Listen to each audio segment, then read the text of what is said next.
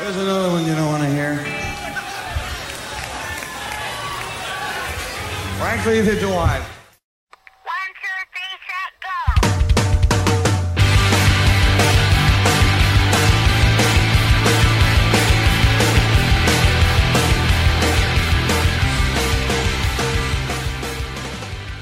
Hello and welcome to episode 43 of the Power Chord Hour podcast. Hope you're doing well out there and thank you so much for checking out another one. As always, I am your host Anthony Merchant here with you for another episode and very excited for this one. I uh, took last week off as I'm sure you know and uh, if you not check out though, I did put a throwback episode up with uh, Stephan Jenkins a Third Eye Blind. Talked to him three, yeah, three years ago, uh, like my sixth interview I'd ever done and uh, we just talked for a few minutes about the 20th anniversary of their self-titled debut, the one with all those hits, with with all the songs you know, all the songs you love, um, all off that record. I mean that that record's goddamn huge, like one of the biggest selling records of the 90s, easily.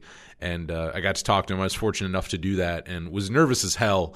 And uh, I, I, I did enjoy it, but uh, you know, and I, I didn't talk about it in the throwback episode actually, just because it was such a short interview that like I kept I talked about the interview longer than the actual interview was. So uh, you know, I tried to shut the hell up about it and uh, get on with it.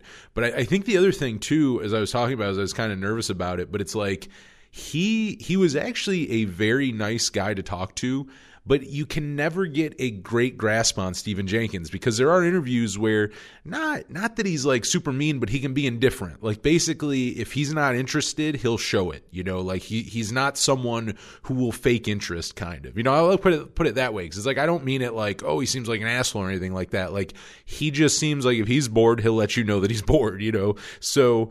I think when I went in, I mean, it was already one of my first interviews, anyways. But I mean, someone of that high of profile file and you know also knowing that you know from from listening and hearing interviews from him throughout the years because you know I'm, I'm definitely a big fan of uh you know his work and uh, I think he's just crazy talented guy but you know that was that was the thing I'm like you know because even I realized I'm like I had a day to write questions. Like I don't even think actually I even have like a full 24 hours. I went into work I was told like noon like hey you want to interview him tomorrow at like 11 in the morning? And I'm like yeah that sounds good. And you know I'd kind of go home and try to think of stuff but then I couldn't think of too much either because I only had like five six minutes with him. But uh but what i'm saying is you know like i listen to it i go like oh i definitely sound nervous and i am. But the thing is is part of it was also that because i kind of I kind of screwed myself, kind of having preconceived notions that like, oh, he might be difficult to interview. Where in actuality, he was actually very nice, and uh, you know was was uh, very kind of understanding for someone who was just kind of like you know a nervous kid interviewing someone who he you know like loves his music, and you know I would definitely say look up to. I mean, I, I think extremely talented guy. I mean, it, it I don't want to say that Third Eye Blind is underrated because that just sounds weird. I mean, like I like I already said, I mean their self-titled record, like one of the biggest selling records of the '90s. You know what I mean? Like you still hear all those singles on the radio. Like it's never went away, not at all. Like you still hear that stuff just as much as you did back in the day. But uh, you know, I think as far as a band like albums go, I don't think they get enough credit. You know, like kind of like non-singles and uh, you know basically anything after that record. I think they're another one of those bands, and uh, you know that might be a good topic for one of these podcasts. Is you know bands who on like you know maybe there's like that one record that they get credit for and a lot of times it's like their first record but like everything after that you know is not like assessed fairly and uh, there's a lot of bands like that and actually a few who we'll get into uh, on this episode for a different reason but i mean there's just certain bands where i feel it like saves the day is one where like first three or four records i would even throw in reverie in because you know there was a time where and i still think it's a polarizing record but uh, I, I, think a lot of fans, the general consensus is that people like it. You know, not their favorite Saves the Day record, but I think people like it enough. And uh, I mean, I've always been a fan of it. I, have always because I like that. I like I like power pop. I like that like fuzzy guitar tone and stuff. Like they were doing things on there kind of remind me like Superdrag and like yes, I mean, it doesn't sound like a conventional Saves the Day record, but I mean, Stay What You Are really didn't either when it first came out, you know? And uh, I, I love both those records. But, you know, Saves the Day is one of those where it's like kind of after In Reverie, I don't think they get a lot of credit for some of that stuff. And, uh, and a band who I will talk about on uh, this episode, the Get Up Kids, they're another one who really. I mean, for a lot of people after the first two records, don't don't give them enough credit. I do think on that last record, though, I think they did start that in the Kicker EP um, I think they kind of started getting some people who were skeptical or just, you know, just didn't really care about new music from them and kind of got them to listen again. Where like I, I think they were really the last few records they've kind of found this this beautiful place where I think they're happy and content with what they're doing, but at the same time, like they can do new things and they don't feel like they're like just rehashing old music, but at the same time, they've kind of figured out how to add those elements that people love about them.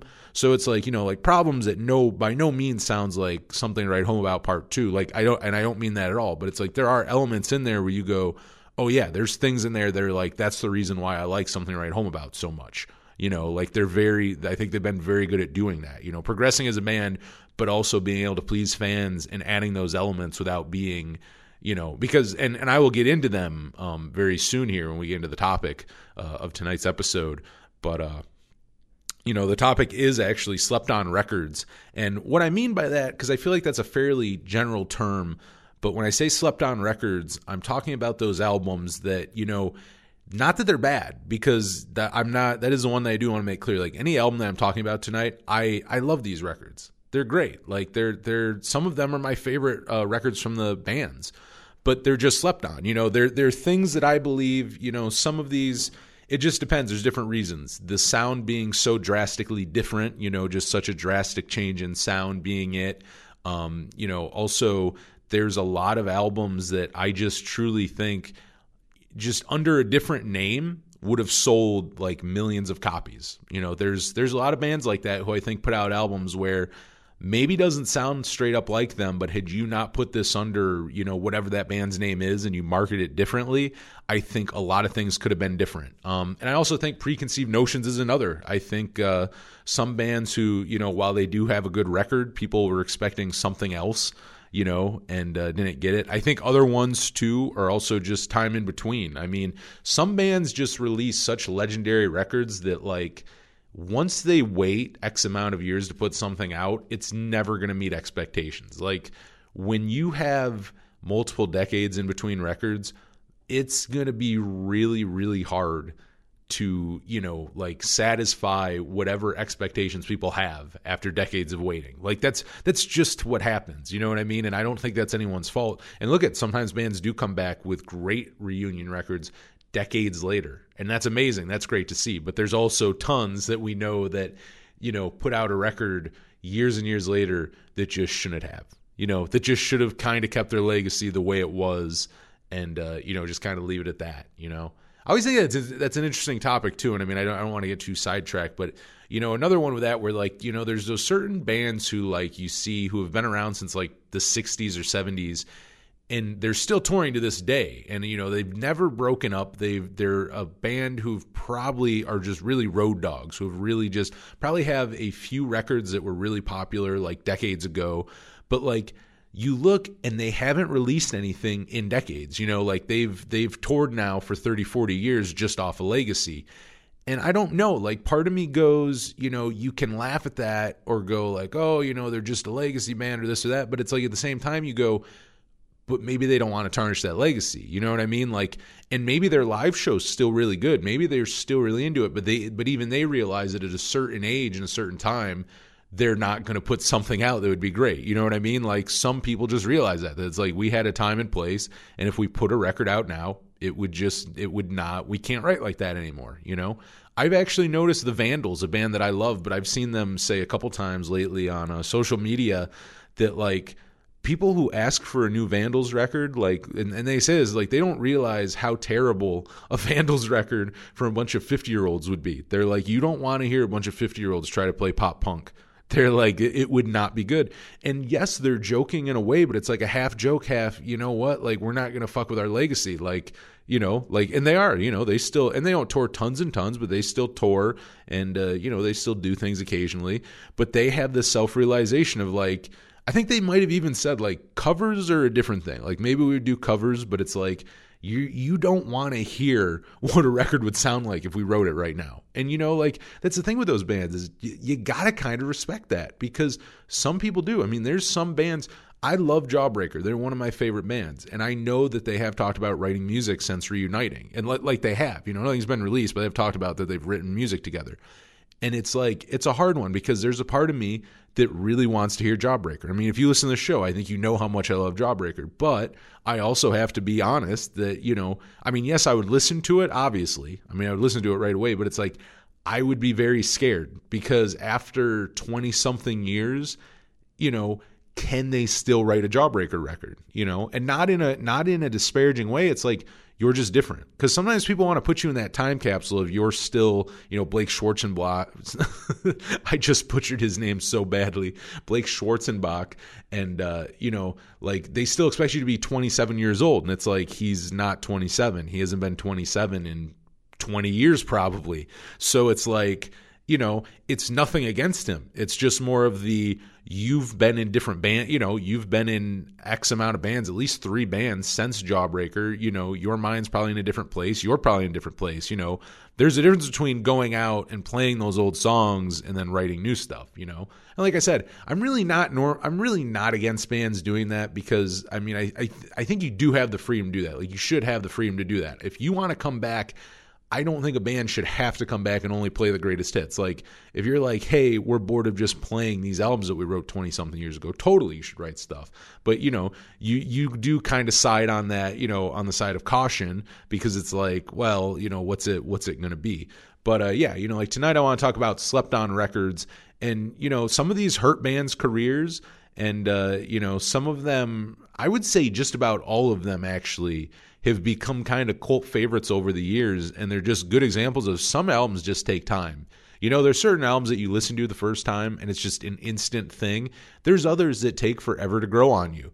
Um, like Against Me is a band that I love so much. A lot of their records had to grow on me. Searching for a Former Clarity, I remember listening to that for the first time and I hated it. I'm like, what the hell is this? Like, I don't like this. Like, Don't Lose Touch was okay. I'm like, all right, this song's all right.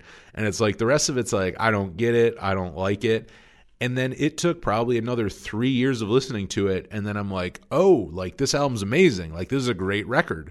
Um, you know, I mean, their, their their last few records have been like that for me, and uh, even the Laura Jane Grace and the Devouring Mothers, like uh, that one that she put out, like I did not like it all that much at first. I'm like, I'm not really into this. I was happy that she didn't put Under Against Me, and because uh, that's an example of that kind of like I want to talk about some of these records where it's like you know releasing an album under a different name, and I think she might have even said at one point that it was supposed to be an Against Me record, and I'm happy she didn't release it as that because it is a great record. But this is an example of that where I think it was an artist who was smart enough to go, it's good, but it's not it's not against me record, you know. It, and it's like and it has nothing to do with the quality. It's like this just sonically does not sound like it, you know. And I respect her for that. Where it's like I'm not just gonna say I'm not gonna because you know you'll sell more records and get more attention if you put it under against me, obviously. But uh, you know I really respect that she went the other way. It's like no, you know, release it as this. And the first like one or two listens, I did not like it. I kind of forgot about the album for a while. It came out like at the end of 2018. I listened to like once, kind of forgot about it. And then like summer of 2019, I mean, we're talking like seven, eight months after it got released. I just kind of on a whim listened to it again and it just hit me. And I'm like, holy shit, like this record's amazing. And I mean, it's now, I mean, I think that's some of her best stuff. Like, and, and I've kind of, it's funny because the past few weeks, I think I've started listening to it again and kind of getting back into that where like I'm incessantly listening to it. Like I did, like when I, when I got into it, I got into it and listened to it like probably almost every day. And, uh, and a great workout record, a great just driving around. Like it's kind of, it's good for all occasions. You know, there, there's, a, there's a song on there for all occasions, which I love. But, uh, you know, that's a good example of that. Um, the very first, though, I think album that I want to talk about, you know, on, on Slept On Records, and this one's kind of become, I think, a fan favorite to a point over the years, but I still think there's a lot of people who do not like this record. It's still it's still polarizing. I think they've gotten people more people over to the side of liking it than disliking it than maybe in the past. But the Get Up Kids with uh, On a Wire, and really they're another one where I could probably say you know, all their records after something to write home about are pretty slept on. But there are a couple that, you know, I don't think are amazing. Um, mostly like automatic, but like problems is great. You know, guilt show, very good record. I think that one slept on too, but I think that one gets a little more credit. And uh, and I can't remember the name of the single, but it's like track two on the record. That one did get, I think, like minor radio play. Like it, like it did have some success with that one. I think more than on a wire, but you know, you listen to On a Wire, and there's another one where it talks, you know, like I was talking about with sometimes it takes time to like really understand a record to digest it. And like I, you know, I heard this record I think for the first time maybe in 2013, 2014. So I mean, I heard this 6 or 7 years ago for the first time cuz I got something to write home about in 2010. That was my first Get Up Kids record and uh, that was 2010 and I remember I I had never even heard that album. I'd never even heard the Get Up Kids. And, uh, and and that's maybe not true. I probably did hear one or two songs on a compilation. I just assumed that I had to have at some point. But uh, I was I was 17. Yeah, I was 17 and I just because so many bands that I love just talked about how that record was their biggest influence like that you know that band but that that record in like specifically a bunch of bands saying like oh yeah we wouldn't be a band like without that record and uh, so I just kind of picked it up without ever hearing it and then you hear holiday and you know all and I mean obviously all the other songs but like what that's still one of my favorite album openers of all time and it's just like it's an amazing record but it's an you know like Holiday, one of the greatest album openers, and then On a Wire comes out after that, and you know it's so and Overdue is a great song, but like think about it, that transition from Holiday to Overdue is pretty drastically different, and I mean the rest of the album kind of has that, you know. There's there's a couple quote unquote like emo ballads I would say on something to write home about, but overall an energy on that record. You know that I mean, really only Four Minute Mile I would say had more energy than that. But I mean, something to write home about still has a lot of that energy of form of uh, something to write home about has a lot of the energy of Four Minute Mile. I think just more well produced. But you know the energy on that, and it's a loud record. You know, and it and it's not the Get Up Kids. It's kind of tough. Like I don't think they would ever want to be called pop punk. I really, I think Matt Pryor would probably roll his eyes if you called the Get Up Kids pop punk. But I mean, they, I mean, for one, they've influenced the the entire genre base. Any pop punk band that came out after like 1999, I mean, I think is is at least somewhat influenced by the Get Up Kids. You know, whether they like that or not. But uh, you know, they're not pop punk. But I mean, there are those elements on there. Like there just are. Like I would say Holiday is a pop punk song. And maybe I'm wrong. I mean, it's also kind of indie rock or whatever, but I would say pop punk is the best label for it if you have to label it.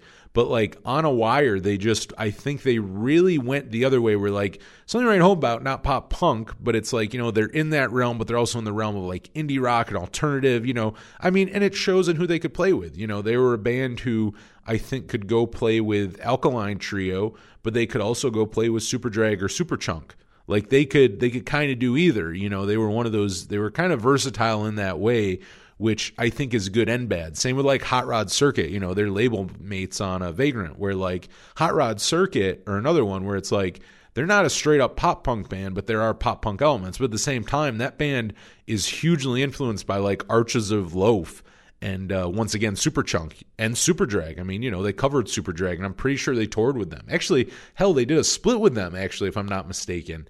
Or no, no, I'm sorry. I believe that's the anniversary. Yeah, the anniversary and Superdrag did a split. I don't think Hot Rod Circuit ever did, but they did cover Sucked Out in uh, like 2010 on an EP, which actually I think is like the last thing they ever released.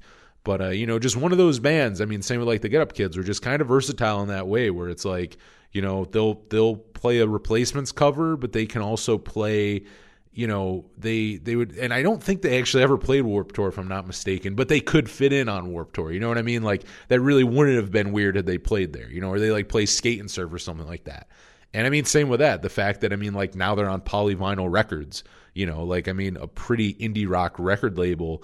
You know, and then you know, before that being on like a vagrant, you know. So I mean, they are very versatile in that way. And on a wire, I think shows them going more towards that indie rock side. You know, I mean, you listen to that album and it's experimental. You know, it's not it's not fast. There's not really like you know the the energy is not there it's not a and, and not in a bad way entirely. Like like I like On a Wire, I really do. I would not say it's my favorite Get Up Kids record, but it's also not my least favorite. It would it would still be like probably my fourth. I would probably say like my fourth, but it's like it's a good listen. It's a it's a good record. When I'm in the mood for it, I'll listen to the whole thing. It's one of those where like it's not my most listened to Get Up Kids record, but I'm going to listen to it. I'm going to listen to it front to back. And like I think Hannah Hold On, I think is one of my favorite Get Up Kids album closers. Um, I I just think amazing. And I just think the the album, you know, they were more experimental, and I think they did show like there's definitely a Beatles esque like vibe on here, where it's like you can tell there's an influence, and they were kind of trying to write that way. I think on certain songs, and that's like an influence you did not hear on the first two records, you know.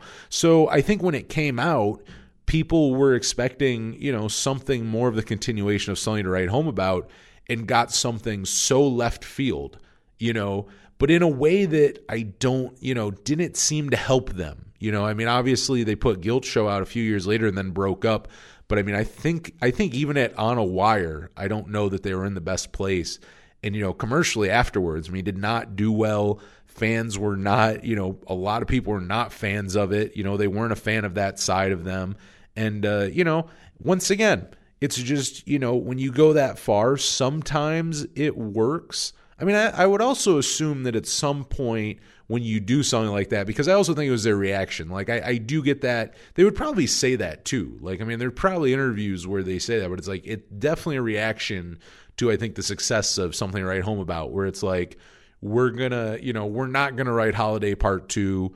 We're not gonna do, you know, we're not gonna sound like other bands that you're gonna label as pop punk. You know, we're gonna go more towards this. We're gonna show you influences that we have that you know like we're not, you know, we're not in this field with because you also got to think of what was out at that time. So it's like if people were calling them pop punk or throwing them in that realm, you know, you have like Blink 182s and you know Green Days and MXPX and NOFX and different bands like that. All bands I love, but you know may not be the ones that Get Up Kids see themselves as. You know they may not want to been compared to Blink 182. You know, so it's just one of those things where I think at the time this was this was the result. You know, this is the reaction. This is the reaction to being you know, getting getting some popularity off something to write home about and kind of getting labeled something that they didn't want to be labeled and be a part of something I don't think they want to be a part of was write something like on a wire, you know.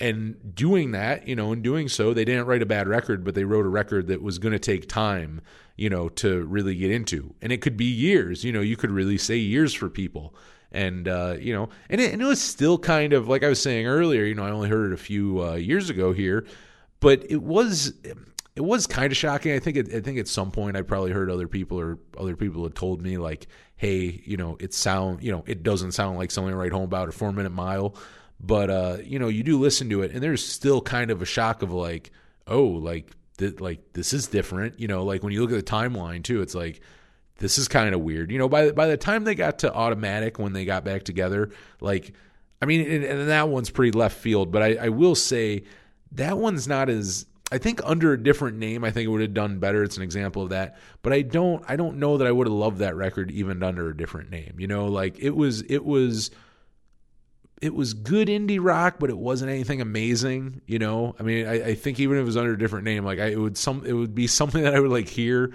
in a record store like being played and I'd like I may not hate it. It may not be the worst music to listen to while I'm walking around but I'm probably not going to go home you know and and listen to that in my free time or anything like that you know? And and, and they've definitely gotten you know way way better since then. But like you know they kind of experimented on that and I think if on a wire was something that came out maybe after like automatic people may look at it differently. You know what I mean? Like, and they may even like it more. But coming off after your biggest record and, you know, doing something so left field, it just didn't work for them, you know. And like Saves the Day kind of did that, but it did work for them. Not within Reverie, but with Stay What You Are. You know, there are definitely people who heard it who maybe didn't like it because it is fairly left field from, uh, from, uh, through being cool but it's not to, you know it's not as it's not as left field though I will say as on a wire, but still different. You know, I mean, you know, the, it's a lot cleaner sounding, but there's still fast songs on there. You know, there's still I didn't think they lost that energy entirely. I think they I think more than anything they just added for one better production and two they just add different influences. You know, like I don't think it was totally different than you know like campfire kansas now a a classic you know get up kid song and a great song but not something you'd probably hear on the first two records. You know, where there are some songs like Firefly, like, I mean, and maybe it would have been a little, it's already fast on there. It probably would have been even more uh, faster tempo, but I could have heard that song on Through Being Cool, I think. Whereas with the Get Up Kids, there's nothing with On a Wire that I would have heard, I think, on the on the previous record. With Saves the Day, I mean, it did end up working. That's still I I mean that record went gold, and I mean would would say is probably their best selling record. Like you know the fan favorite that is sometimes a fan favorite, but I feel like through being cool is the overall fan favorite. But commercially, there's probably more people who would know like at your funeral or even like freakish, which you know is a shame that freakish. Is, I mean it's a shame either of those songs don't get more. You don't really hear them like on rock radio or anything now, but uh, you'll hear them like on XM and stuff, and like I guess I guess maybe on like an alternative station, maybe would play it. I would hope. You know, I mean, I know I played on the radio show, but you know, like Freakish for being a single, it's like what a great song that definitely should get more play. Like I would love to hear that on like you know just more places. I mean that that there's songs on that record that just deserve so much you know recognition. You know that that album that album is so great. I, I love Stay What You Are, but uh, you know I think overall that worked better for Saves the Day Whereas with the Get Up Kids, kind of did the same thing with On a Wire and uh, just kind of making a record, which I and I think I think now there's people who have come around to it, and then there's also people who never have listened to it again, who just there's a bad taste in their mouth and they never went back to it. And it's not say they may listen to it and they may not like it. You know, they may not like it anymore now. Maybe their opinion doesn't change.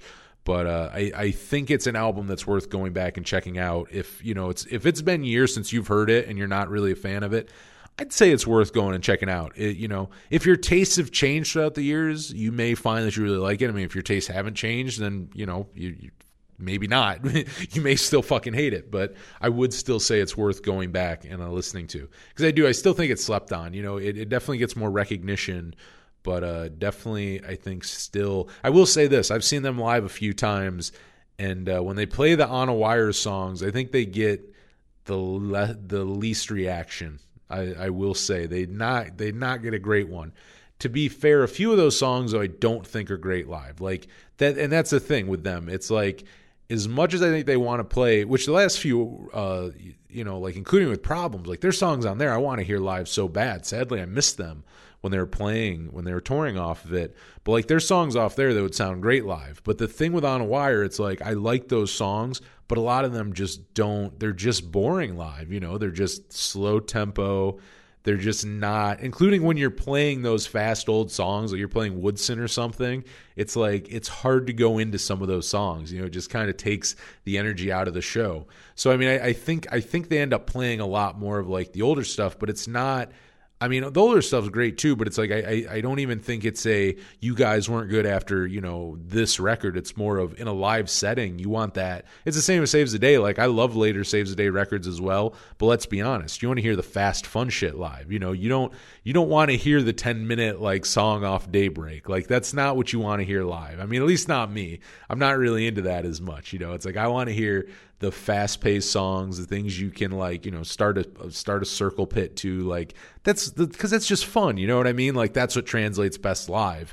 And uh, I mean, then those are the best bands. It's like I, there's so many bands out there that are just boring. You know, if their music's kind of the the slower tempo, and it's like, yeah, I mean, maybe it's good musicianship, but it's like a lot of it's just boring. Like I like it fast and sloppy live. Like it, you know, it definitely goes back to that whole energy. You know, it's it's the vibe of it, it's the energy of it, and you know, on a wire, great record. You know, live, eh, you know, there there's much there's much better Get Up Kid songs that I want to hear live. You know, than uh, than most of the stuff on there. I would like to hear. You know, I can't remember now. Maybe I have heard Hannah Hold On live because I really do. I think that's one of my that's up there as one of my favorite Get Up Kid songs. You know, like like on a wire, good record. Not my favorite Get Up Kids record, but there are a, a couple songs on there. And Overdue, Overdue is also great, I think, a great album opener. Once again, different, but you know, I, I also get it. They had different influences. They had different things that you know they wanted to incorporate and they didn't want to be pigeonholed to a sound you know? I i, I definitely think this is an album that's a reaction to to the success of the one before you know? Bands do that. I mean green day me and uh, kyle talking about insomniac a few weeks back. I mean that album was a reaction to the success of dookie you know? I mean it really was. And it, and it in a in a in a direct way because not all, all albums are. I mean yes you obviously have a follow-up to your successful album but a lot of times people just go to the next kind of natural progression or they play it safe and kind of keep it to like that.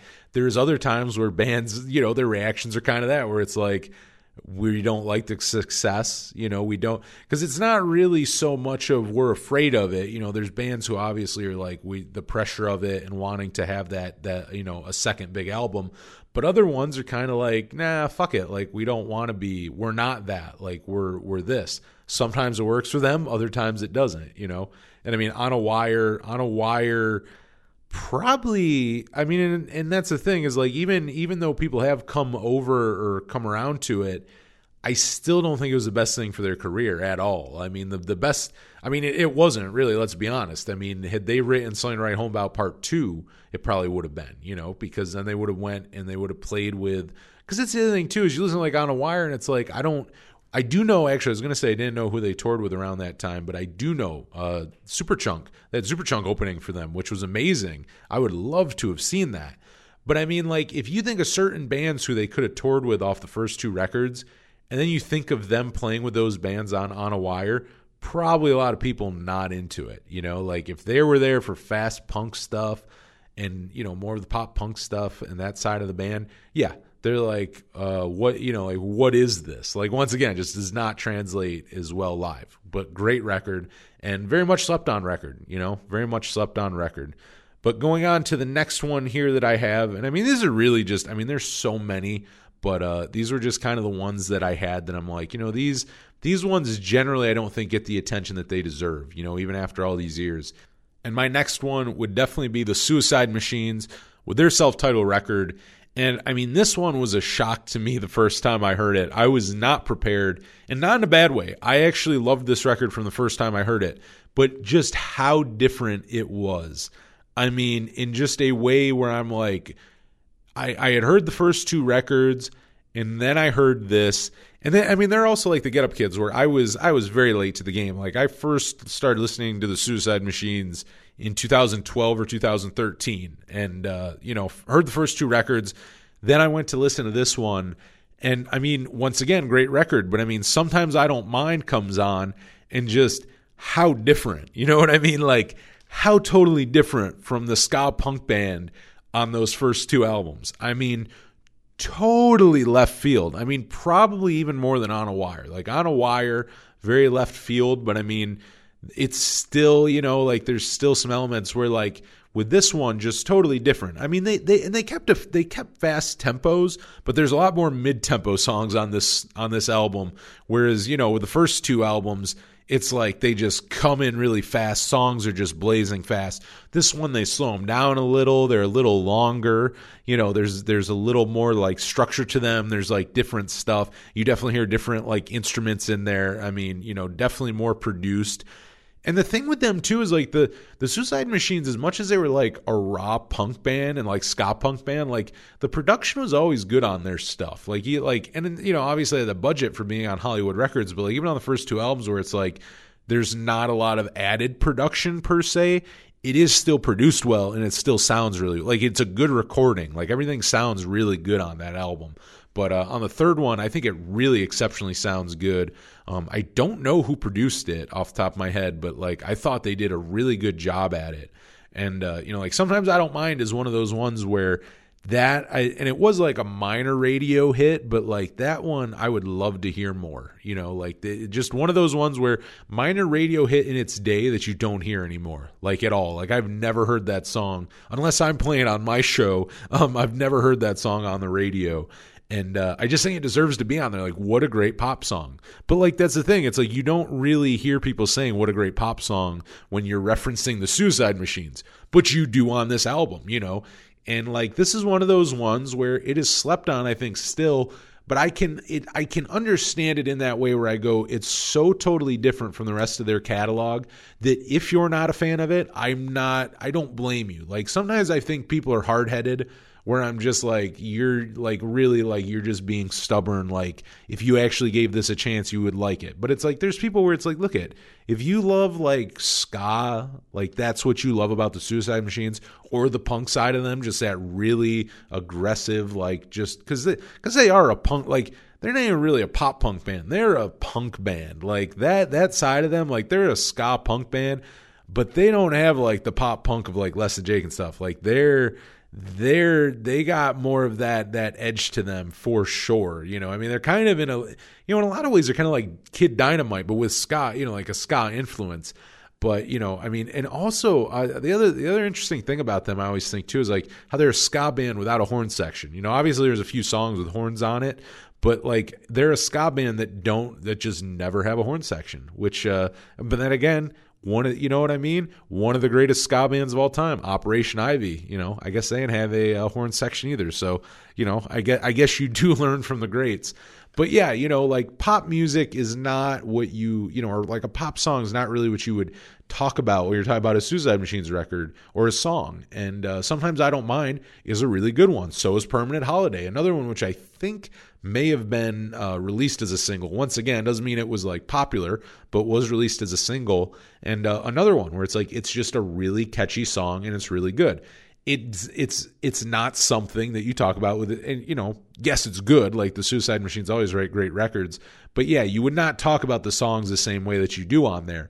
But they're just really good and well written, and uh, and I couldn't find it anymore. I don't know if he deleted it, but uh, Jason Navarro did this really cool thing for a while on his uh, Instagram where he was like talking about all the Suicide Machines, re- actually all his releases. He's talking about Hellmouth, Break Anchor, um, like everything Suicide Machines did, compilations they were on, like really, really cool. He did this like a year or two ago, and uh, I went to go look for it before this episode, and he, he looks like he deleted um, a bunch of stuff off his Instagram, so I couldn't find, or I just couldn't find it.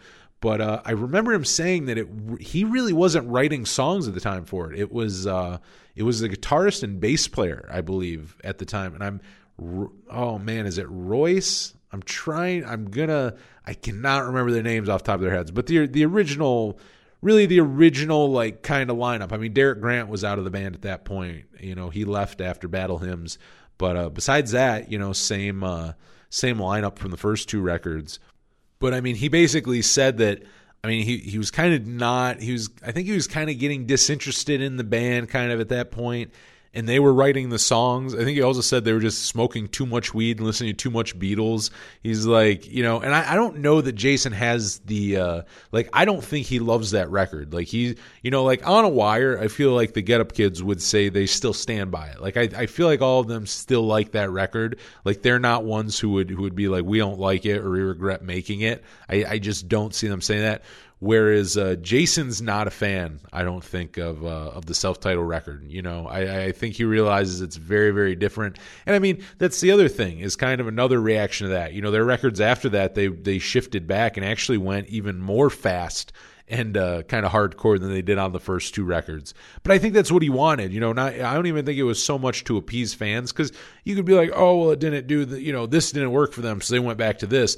But they really didn't. Like that's that's what he wanted to do, and you know that they started uh, doing that like on the SideOneDummy records, and obviously like Revolution Spring this year, which is uh, still one of my favorite records of the year. It's still in my top three records. I, I love that thing, and uh, that's a good example of a band who you know not not releasing anything for man almost two decades, uh, coming back so strong with one of their best records. Like honestly, one of their best records.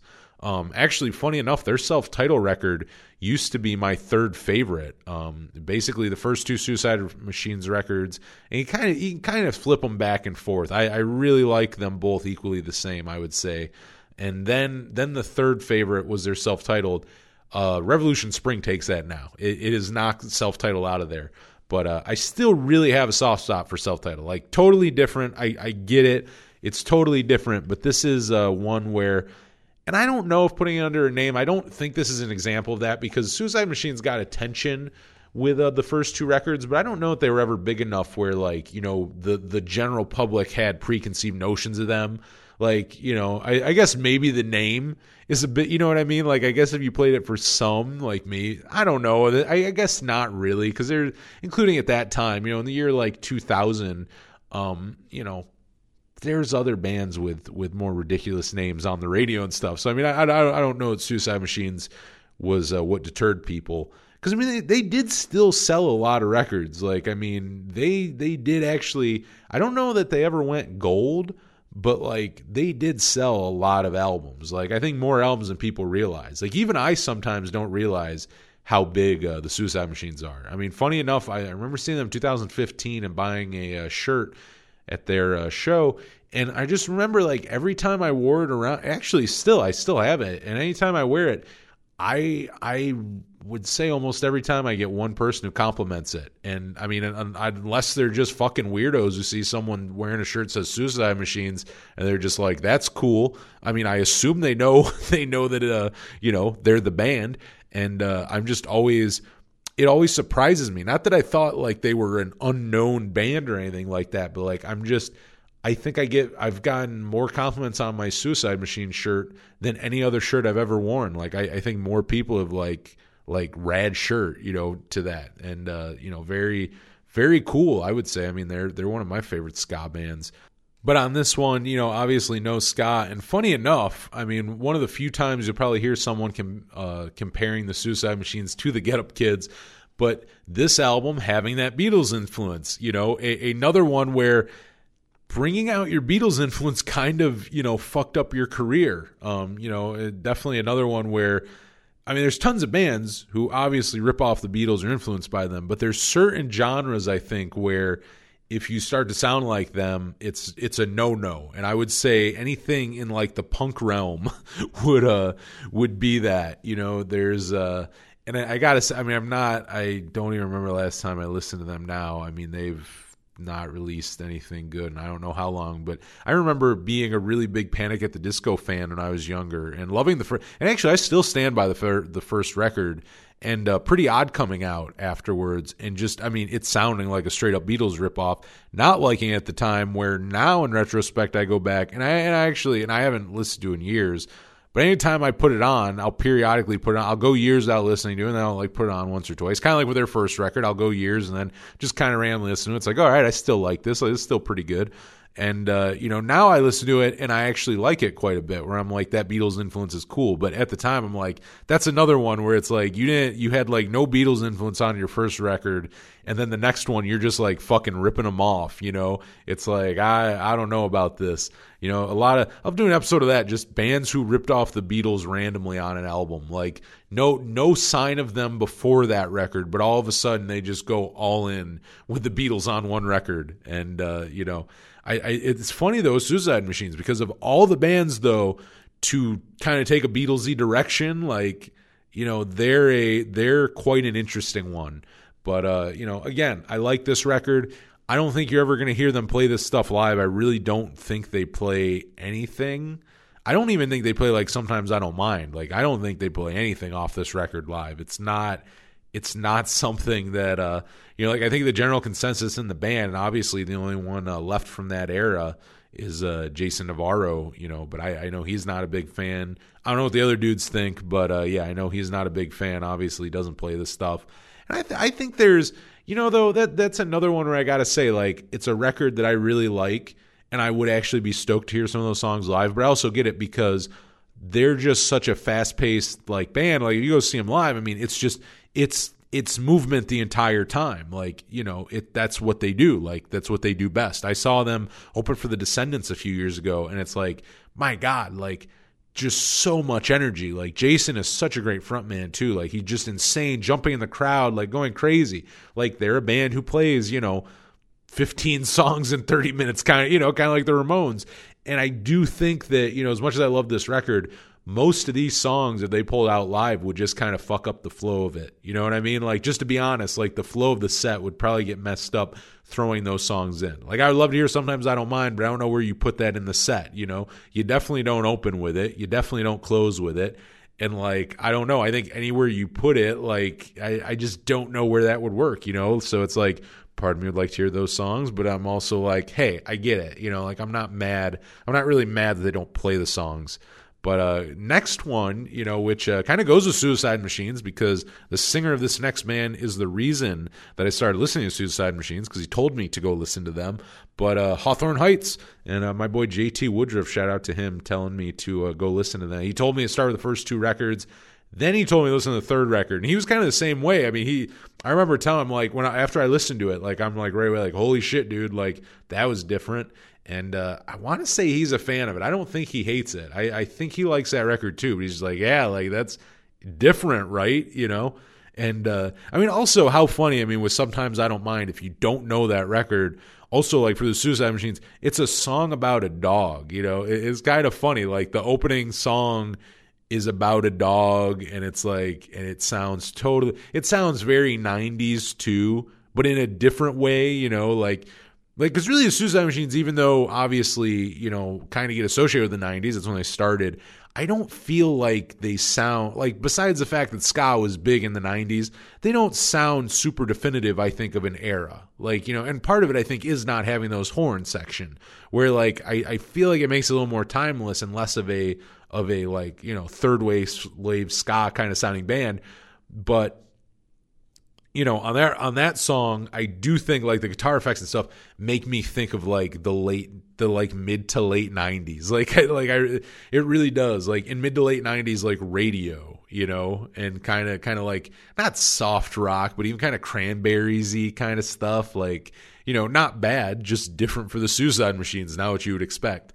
But uh, you know, but I also got to say, how great, how great songwriting though. You have a song like that, so catchy and then I remember the first time listening, and then realizing it's about a dog at the end, and it's like you know what, it is clever, but it's like it is, it is also kind of interesting, you know, be like the album opener and stuff. But anyway, getting back to Hawthorne Heights, um, you know, and J, JT turning me on to them, um, you know, dudes always turning me on to good shit. But Fragile Future, you know, their uh, their their third album, their first one after their uh, unclean vocalist and guitar player Casey Calvert passed away, and uh, I mean, just such a sad, you know such a sad, unexpected death, including it's like those dudes are not partiers. You know what I mean? Like it, it, was one of those things too, where like I think some people looked at it like, like oh he and he did like I think accidentally overdosed on like some kind of like prescription medicine, but like people kind of looked at it because you know he was a young dude and it's like oh they must be partying stuff. It's like half that band is straight edge. Like half those band, half those dudes don't party at all. Like they're they're just you know clean dudes, you know really really good guys and I mean just so so sad and unexpected. You know what I mean? Because it is. It's like it's one of those things where it's like, I mean, there's certain guys where it's like, yeah, they were partying all the time, and it's like maybe you didn't see them, you know, joining the 27 Club or whatever, but it's like you weren't super surprised, you know. But I think this album, I mean, for one, their first two records just being so big, and I mean them being such a you know popular band. I think at the time I'm pretty sure the best-selling Victory Records band. I don't know if they still are. They may, they might still even be. Even if they're not, they still have to be one of the best-selling uh, bands ever on Victory Records. But uh, you know, I mean, a lot riding on their uh, third record. I mean, even even before the death of Casey. I mean, obviously, you know, having that next follow-up, everyone was kind of waiting for it, and then that happening. You know, I mean, the pressure for one, and also also credit to them for even like moving on and you know putting out a new record. But you know, I think it was extremely hard. And what I appreciate too, because like I, I'm sure it's hard to sing about, but I mean, they, they, you know, there's a lot of songs on there that are, you know, very brutally honest lyrically. I mean, like just uh, talking, you know, obviously are dealing and talking about Casey and you know, like his death and everything. And they're put in a in a part where a position where like their sound is kind of forced to change. You know, they didn't want to add a uh, another member after that and you know they are they had three guitarists so i mean at that point you know they still had two guitarists but you know Casey screamed on those obviously a big element of the band you know and a big part of their sound. And uh, you know once that was gone you know and and this is why i think it slept on. I think they did a good job at doing elements where like you know they would you know obviously you couldn't it's not the same thing as like you know someone screaming and having unclean vocals but they added different elements to the I think songs where it made it heavier, you know, in ways where it's like, all right, well, it's like we're not we're not doing heavy things so much vocally, but it's like musically we are. And I, I think they did really well at that, you know. This is another one where I think within more recent years I see people coming around to it and liking it more. But, you know, it was it's not an album that's left field per se. Like I don't I they didn't really change their sound that drastically, including when you compare them to like the Suicide Machines or the Get Up Kids with uh you know like the last two examples there. You know, I don't think it changed that much. I mean, the biggest thing was obviously no more unclean vocals, but it's like they were still, you know, pretty heavy and guitar driven and everything. There's still breakdowns and stuff. But I think at the same time, I think which you did see, which is what I think you would see with a lot of bands who, you know, including of that era, where if you took out those unclean vocals, kind of were more of a pop punk band, you know, or pop rock band even, who, you know, just now don't have the screaming. And like I think on uh, Fragile Future, you know, you you kind of do that where it's like they didn't change it that much when you take that out instead of, you know, I don't want to call them screamo, you know, but it's like you you now kind of take it from that element, you know, bands like that that, that you would put in there like Silversteins and uh, you know, and Aidens and different things like that. And uh, now you're kind of more. If you take that out, now it's like now you sound more kind of like a pop punk pop or like pop rock band, you know but I think I think they sound great that way. Like this record and the next one, Skeletons, which I think is another one that is uh, pretty slept on. But once again, I think I do see people coming around to it more now, though. Like like I've seen in the past few years, I noticed they play the songs more live. Like like they have went back and it's like now they're playing stuff off, which I love to see because I love those records. For a long time you know, they did play more of like greatest hit sets and would play stuff more off like the first two records and stuff. And now I see them play more shit off like Fragile Future and uh, Skeletons because I think a lot more people have. They've also went and listened to them. I mean, the the other thing here, which I want to get to on why I think this one was slept on, was it also just wasn't given the same amount of marketing. Like Victory Records yes, I mean, they fucked over almost every band that's ever worked with them. You know, uh, most people don't have a lot of good things to say about Victory Records. Like, that's just the truth. But one thing that I think every band on that label will tell you, anyone who's ever paid due attention attention to them will tell you, they know how to market music. They really do. They know how to sell records. They know how to get the word out there. They're really, really good at that. You cannot take that away from them. You may not like you may not be a fan of the music and the genre that you know the stuff that they release. You may not be a fan of them because once again you know we're not greatest to their bands. But which you have to give them credit for they knew how to market things. Whole reason why I know, you know, why I knew all those victory bands back in the day, why I knew Hawthorne Heights, Take Back Sunday, and Bayside, and Silverstein, and Aiden, and uh, The Audition, and you know so and student rick way earlier you know and uh, just all all those different snapcase you know all all the different bands. And it's because they know how to market you know they absolutely knew how to market you know in a lot of ways too back in the back in the day you know where things have changed now but you know we're very good with the compilations. And i mean getting stuff including like on fuse and uh, you know just really getting the word out there on things having the sampler discs in all their albums. So you go buy one one victory album and then you get a sampler of all these other victory bands. Like they knew what they were doing and they were very good i think at promoting the first two hawthorne height records. And uh, then they obviously they got in that lawsuit with hawthorne heights and you know they, put they still put out fragile future and i think it was kind of weird because i think i think hawthorne heights was kind of trying to get out of their uh, out of their record deal with with Victory because Victory was like withholding royalties and you know just doing the shady shit that Victory Records does. You know, a lot of different things where if you look, you go, yeah, I can't blame them for not wanting to be on that label. They did not win the lawsuit, and I think it cost the band a lot of money financially, and they were still on the label and you know obviously the label still put it out and whatnot but i don't think it was it did not get the same kind of promotion and advertisement that it probably should have gotten. You know it should have been marketed more. It should have been pushed more.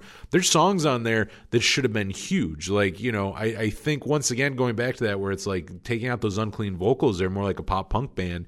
And i think like rescue me is a great pop punk song. Like that's a good song for you know radio. Like that's a catchy song. Somewhere in between, that's another one that uh, I think would have worked really well. You know, and they got and they got kind of pushed. You know, they had music videos. Uh, you know, you, I've heard those songs on the radio. Hell, I, I remember the top forty radio station I used to work at. We did have "Rescue Me" actually. There, that was in there. You know, so it's like you know, back in long before I was there, they obviously put that in rotation, and I, I would always try to sneak it in there when I uh, when I did when I did the music directing part, and uh, you know, it's schedule music. I would always throw it on in there, but uh, you know, it got some attention, but was not pushed like it should have. And I, I, definitely think that probably has to do with the fact that, you know, Victory probably wasn't super happy with the lawsuit. And you know, I don't know sound wise. I don't know if Victory want you know if they were happy that they didn't add a new uh, screamer and third guitarist. Like you know, Victory may have wanted them to be heavier. I don't know, but uh, you know, I, I think it could have been. I think it definitely could have been promoted better. And the other thing too is this: is there's people who wanted Hawthorne Heights to sound like the first, you know, be a heavier band and have the screaming. So when that's not on there, you know, they're not into it. Where there's people who may who maybe weren't into the first, you know, the the unclean vocals and the band kind of on that heavier side, where they actually probably really would have liked Fragile Future, and uh, same with Skeletons, probably would have liked those records. Like if they're fans of like pop punk or pop rock, and just weren't really fans of like you know the heavier stuff of Silence in Black and White, If Only You're Lonely, like I think they actually really would liked this, but it goes back to you know marketing in a different way. I mean, this isn't this is anyone's fault, but but basically, you know, Hawthorne Heights had quite a bit of popularity at that point. But that that means that certain people wanted them to sound a certain way, and there's other people who thought they sounded a certain way and just expected that. You know, just went, oh, well, Hawthorne Heights sounds like this. Where in actuality, it's like, no, like listen to Rescue Me. Like it's you know, it's more of this instead of that, and it works really really well. Like you know that that band can write really catchy songs. They're very very good at that and uh, and I, I, think they've been good too. Like they're another one where I think they'll they've kind of found a good place where like you know they and obviously they have added uh, Mark McMillon who uh, we've had on the show, former guest of the show, very very good dude. Um, just all those guys in that band, I can't say good enough stuff about. Like like seriously, like if there is a band who you should model, like if you're in a band you should be like Hawthorne Heights. Like the way they treat their fans, the way they run their shit, like just how DIY they are. For a band who's had as much success as they've had, I, there's few bands who I, I know who are as DIY as them. Like really are really good at that. Are very creative people. I can't say enough good shit about them. I mean, there's I don't think you really find people out there who can say anything bad about them. Whether you like whether or not you like their music, like you can't you just can't say anything bad about them. They're all good fucking people. Like everyone in that camp is just good people. And, uh, you know, I, I think they're uh, all very, very good dudes. But yeah, Mark now, Mark does do unclean vocals. So, I mean, they have brought that back. They have brought that element back. But, you know, I think they've also kind of continued on where it's like there are songs, not even full albums, but it's like they even do that with songs where it's like, we don't need to have screaming in every song. Sometimes they do have stuff that that you know does kind of go back more to that like fragile future sound where it's like you know it it is more of it is more of this instead of you know the kind of cause I don't I, I don't like the term screamo. I mean, obviously, emo is is the other one. Right? I hate that term as well. You know, which I also give them credit though. I, I think they've leaned into that more because you know people kind of used to give them shit for that. And I think now they lean into it in a way where it's like, I, I, it's funny. I think they've handled it. They've handled it quite well, including the fact that they just sell a shirt that just says emo on it and uh, have sold shit tons of those shirts. And I think if anyone deserves to uh, make money off a shirt that says emo, I think it's Hawthorne Heights. I, I think that is well deserved money. But uh, yeah. I, I, I think they're a band who who I think after those records kind of found a nice in between two where like you know, kind of kind of sound like Fragile Future and Skeletons, but kind of also added back that uh, kind of harder edge of the first two records. You know, and once again, not super left field. I don't I don't think that Fragile Future was super left field. I just don't think it's what people were expecting. You know, it's it's not what they wanted at the time. They wanted they did kind of want, you know, Ohio is for lovers part 2, you know. They I think they did kind of want things like that and you know you weren't you weren't getting that you know the casey was no longer in the band you know that that changed things up and you know but once again they didn't put something bad out. I mean the the, the record sounds great. You know the production's really good. I love the album artwork album artwork for it is uh, great. And uh, yeah i mean I, I, think this is one i think a lot of fans have come around to it. And uh, i also think there are people who will tell you aren't aren't huge Hawthorne Heights fans, but have like I was saying, like have heard that album and are like, oh no, like I like that, like I do like that album. Like maybe they're not super into the band, but that one they can get into, you know. Uh, next up, another one, and I won't let, I won't go too far on this, but I mean Green Day. You know, uh, obviously me and Kyle talked about Insomniac a lot and how underrated that one is, but I feel like people have come around to that. That one is a a big fan favorite. Warning, though, is a very slept on record, I would say. It's probably their most slept on record. Like, you know, it, I mean, Nimrod, Insomniac, Warning, all very, very underrated. Don't get enough attention. But Warning, even now, like, I think is still probably their, their like, far from their best selling record. Like, has just not sold much at all. And uh, just very you know, it's another one. They kind of did different shit. You know, Nimrod, they kind of played around and had a couple, you know, they would do different genres and uh, kind of play around with songs more. It wasn't just a straight up punk record. But Warning, they went even further that way. I mean, there's songs on there that just aren't really punk at all. You know, you wouldn't even label them that, and they're great songs. You know, they're they're different. You know, they're uh, and they're still. But Green Day. The other thing I like about it though is it is still Green Day. Like the chord progressions in it, the lyrics, like all that stuff. Like I still feel like it's a Green Day record. Like, you know, it still very much sounds like an album that was written by Billy, you know, Mike and, and Tré. Like 100%. You know, it doesn't sound so different in that way, but, you know, they, they definitely kind of went like they did with Nimrod, where they were playing around with different things. And on this one, they really went that way. I, I also think it's like their most replacements influenced album. You know, I think. I think uh, the whole band, I mean, hugely influenced by the replacements um, you know, and, and throughout their entire career. But I think if there's a record where they specifically sound most like them and definitely sound like they were listening to them, I think it was on Warning. Um, I think Church on Sunday sounds like it could have been written by Paul Westerberg.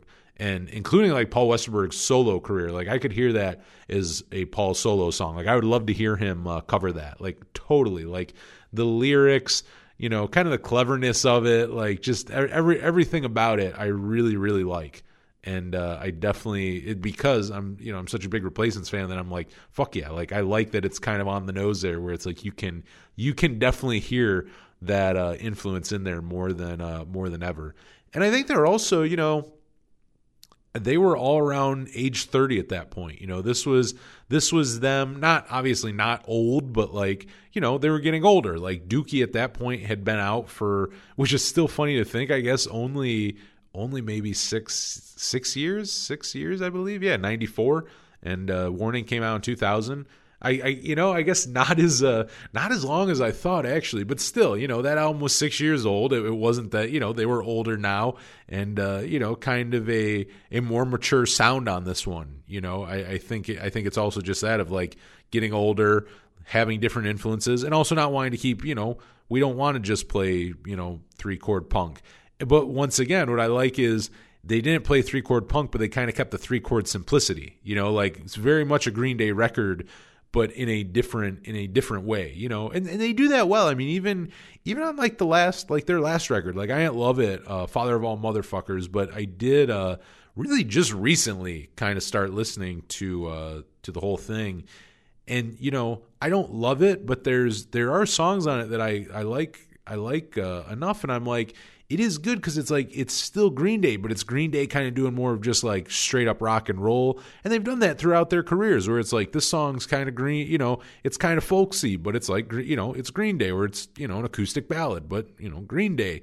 And uh, you know, I think they do that well, where sometimes they'll do different shit, but it's still, you know, it's still in that vein where it's not this super left field, like what the fuck are they doing? It's like, oh no, like like I like this, like it's different but it's like I, I like it. You know, same a lot of their side projects like Foxboro Hot Tubs or the Network. You know, allegedly, I know I know. Uh, obviously, they're not the network, but uh, you know, if they were the network, which I know they're working on some stuff now, which is uh, pretty cool. I'm excited for that. Uh, I, and it's funny because I, I had not listened to Network in a while, in in years and uh, then I saw they were talking about releasing new stuff, and then I like thought about them and I'm like, oh yeah, like that, like that's really good stuff. I really like that record. Uh, if you never listened to it, go check out the the uh, network. They only have one album, I believe. There's only one album out, but uh, really, really good stuff. It's not Green Day though, allegedly. It, it's not. It's definitely not Green Day in that band. It is not them in masks. 100 percent.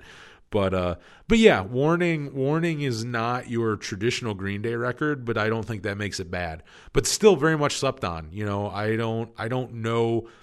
I don't think I've heard the band say that they hate it, but I don't think they think it's their best work ever. And like live, like I mean, you, you hear like Warning, you might hear Minority live, but uh, that's about it. They don't play a whole lot. Um, you know, and, and, it's funny on here because they do just like they did on Insomniac, which me and Kyle were talking about how how weird it kind of felt but uh, having one of your singles be the album closer, Macy's Day Parade, which a great closer, one of my favorite Green Day album closers, um, absolutely. And uh, I think such a great and really minor single was not it was is probably one of their least successful singles, I would say. Um, you know, you really don't hear that one played at all. You know, I mean, they, they did a music video for it and everything, but that's another one you really don't see that get airplay either. But a really good song. But you know, it's always it's always just odd to me that it's like the album closer is a single. You know, it's just so odd.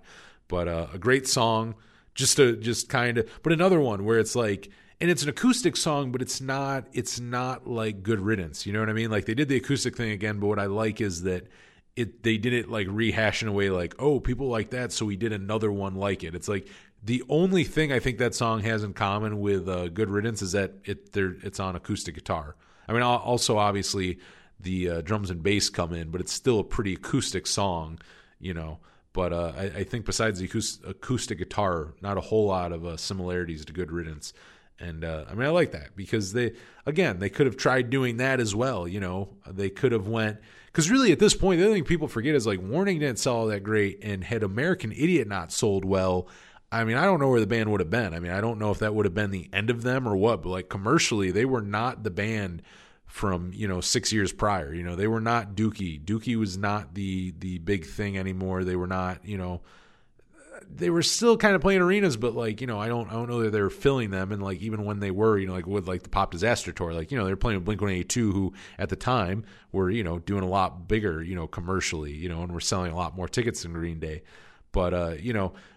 They they could have I think at some point been like oh you know like we got to just fucking do something you know to to sell records and it's like yeah maybe they could have shit out you know Good Riddance Part Two you know like like just maybe the whole record didn't sound like that, but they know if they throw that acoustic ballad on there, like it will sell records. But it's like they they really didn't do that on here. You know, they just it's it's again it's them not doing the thing that could probably like. And it's funny to say because obviously they're a huge band, but it's like you know they they do things that you know you because even good riddance as big as it is now at the time probably wasn't the way to go. Like that that probably wasn't the best idea. That's not the way you would go if you were like if you were green day and you were trying to sell records you would try to write like when i come around part two you know.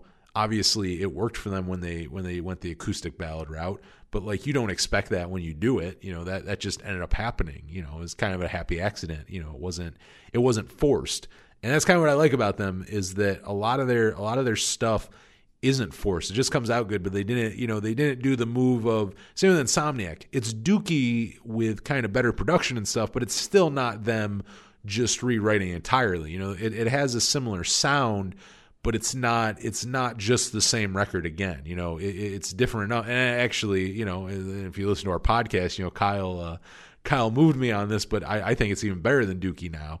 Um, you know, but the, but still, they, they could have went a different route on Insomniac and probably sold more records. You know, that it's just the it's just a fact with them that I respect. You know, obviously a huge band, but uh, not not doing the like Blink One Eighty Two. I love Blink One Eighty Two, but I mean, look at like they they kind of went the safe route in that way, and I'm not shitting on them that way. I love take off your pants and jacket, but like they didn't go some insane like when whenever the state got big, they didn't have this reaction of you know, we have to write on a wire or, you know, like the self-titled Suicide Machines record. They they didn't go that way. It's like instead they're like, no, like this is this makes sense. This is logical. This is the next logical step. You know, this would be the next logical move. You know, and and if you go that route, I think it ends up working out more. You know what I mean? And really, I mean, Green Day is just as big as Blink 182, but Blink 182's probably still sold more records for that reason. You know, that they kind of I think went more of that route of like this is a more logical step you know, where Green Day, I think, kind of went more a lot of times, even with that stuff. I mean, doing the trilogy, you know what I mean? It's like, uh, and a lot of people don't love it. I, you know, really, I was listening to Uno recently. Uno's really good. This is my consensus. Uno's a pretty good record. And if you took Uno and then took a few songs off Dos and Tré, you would you would have a pretty solid record. Like one really solid record. You don't need three. But again, like, you know, still, that's kind of a band where it's like, I don't know, I kind of respect that because I'm like, I, I don't know that that was the way to go commercially. That's probably not commercially the way to release three albums like that. Like, that may not have been the way to go, but that's what they wanted to do, you know? So, I mean, I, I can respect that about them. And I think that's what they did on Warning. And, uh, you know, still pretty slept on, I would say. Still, still not one that gets mentioned a lot when people are talking about their favorite Green Day records, and uh, definitely should be. And uh, speaking of Blink 182, getting on here with uh, Neighborhoods, a uh, album very very polarizing. I would still say I don't think time has really changed anyone. I I think it's been about a decade, and I feel like if you liked this album when it came out, you still do. If you didn't like it, you you still don't like it. But my thing is, this is one of those ones where, like I was talking about earlier, after a while, your expectations of something are going to be so high they can never be met. And I think that's the thing with neighborhoods. This album, if you just take the album for the songs and you just listen to them, I think they're good songs. I think it's a good album. Do I think that it's as good as what they did before they broke up? No, absolutely not. It, it it's most there's a few good songs on there that like like after midnight's one where i do think that's one of their strongest singles that is one of my favorite like we're talking singles i think that's a great single i think that's a great that's a great song it's kind of like to me and I, i've, I've heard other people say this like had they not broken up after self-titled i think after midnight is an example of a song we probably would have heard on the next album you know had there had there not been what would that been i think eight years in between you know, I mean, and really, I mean, that's it's funny when you think about it. That's not. I mean, it is long for a time in between albums, but it's like there's so many bands who, if you look, they they went decades in between albums. So I mean, eight eight years isn't crazy, but it is enough, and they did progress. You know, obviously Mark went Mark and Travis plus forty four, and then Tom over into Angels and Airwaves. You know, they were doing different things. Obviously, much more mature sounds than you know what they were doing like with Enema of the State and whatnot. But uh, you know, I think like After Midnight was kind of one where it's like that would probably be like a continuation. Where the other stuff, like like here's the thing with the re- with the record, it definitely sounds like if if you took Angels and Airwaves and Plus Forty Four and you put them together, you know, and it's funny because in a way you would say it was Blink One Eighty Two, but it, it's not. It's kind of a different. It's kind of a different thing. I think you get songs like Ghost on the Dance Floor, and uh, you know even like eh, like even kind of like up all night like i mean i know that riff was written pre-breakup but it's like even that song like some of the some of the like added effects and stuff on there it's like it's it is blink 182 but it's like it it does have the mark of of angels and airwaves in it you know obvi- which is obviously going to happen you know that was and same with plus 44 obviously there's songs you know including some mark songs where you're like oh yeah that totally could have been a plus 44 song you know? And who knows maybe it almost was you know? But uh, not not a bad record, I don't think. I think it also leaves a bad taste in people's mouths that it was record they they all recorded separately. You know, I, I think that really left a bad taste in people's mouths. And I, I think it would have been. I mean, dogs eating dogs they did together in a studio, and that was really good. I mean, that's another. I love I love that EP. It's a great EP. And uh, you know, I, I think that was also a testament where, yeah, look at they they do. I think most people do. If you're you're gonna work better if you're working in the same room together. Like I just think that's the case. But I don't like once again, like neighborhoods probably would have been better if they did that. But I don't think it's a bad record. That's kind of my stress with the slept on records. My my thing with these are these are records that don't get enough credit and they deserve more credit. You know, like they're not shit records. They're just, you know, and it doesn't even mean they're their greatest records. Like I like I'm saying, this isn't this isn't on par with Dude Ranch. This isn't even on par with Self Titled. But this isn't a bad record. Like these songs aren't really bad. There's a few songs I would say maybe I would cut out, but even then, you would still have a full length record. Like even if, even if you shaved off like two or three songs, you would still have a full length record, a full length record's worth of uh, you know good songs. And uh, yeah, you know, like like I think there's just certain things like they didn't record together, and people's expectations too. I mean, because I mean, look at uh, the self-titled record was not not left field, but it was just very mature for them. Ended up being successful. Like ended up being a lot of people's favorite record of theirs. And I think there was just so much fanfare. People were like, you know, just riding on it. Uh, so many people's favorite bands. You know, definitely still one of my favorite bands to this day. And I just think that that after a while, no matter what you were going to put out, you're ju- it's just not gonna it's not gonna fulfill that. It's either, and the other thing is that you could either come out with something that sounds too much like, oh, they're just trying to rewrite this song, or then it's like, oh, this doesn't sound like them at all. And, you know, I think this album meets somewhere in between. I, I think it definitely has the Angels and Airwaves and plus 44 marks on it. You can hear you can hear those bands on it. But I mean, at its core, it's I still think it is a Blink 182 record. I mean, there's songs on there like After Midnight and uh, Hearts All Gone is another one where it's like I think that is a great song. You know, that has that's one of their fastest songs, and I, I think that one that one has like a plus forty four kind of vibe to it as well. But you know, like there's songs on there where I go, I, I think they fit perfectly in the catalog. You know, and the members are all kind of different. I think Mark might be the only one who still says positive things about it. Uh, I, even a few years after releasing it, I think Tom and Travis both kind of said like it's it's not like our best. Like we we probably should have been working together and stuff. I think it was Mark who was kind of defending it more. It's like there's some good songs on there, But I know even now, actually, they don't really play many songs. I think they play like Up All Night Live, but I don't even know that they've ever played anything else with Matt Skiba in the band.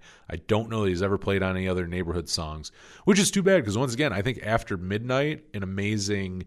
Like I think that's such a great single of theirs. I, I think that's one that because it's also not played to death. You know, they're like I, I gotta admit, there's certain songs like I miss you and all the small things stuff where it's like you just heard them too many times. Like I skip them. Like I, I just do. If I'm listening I'm in the state, almost every time I skip all the small things.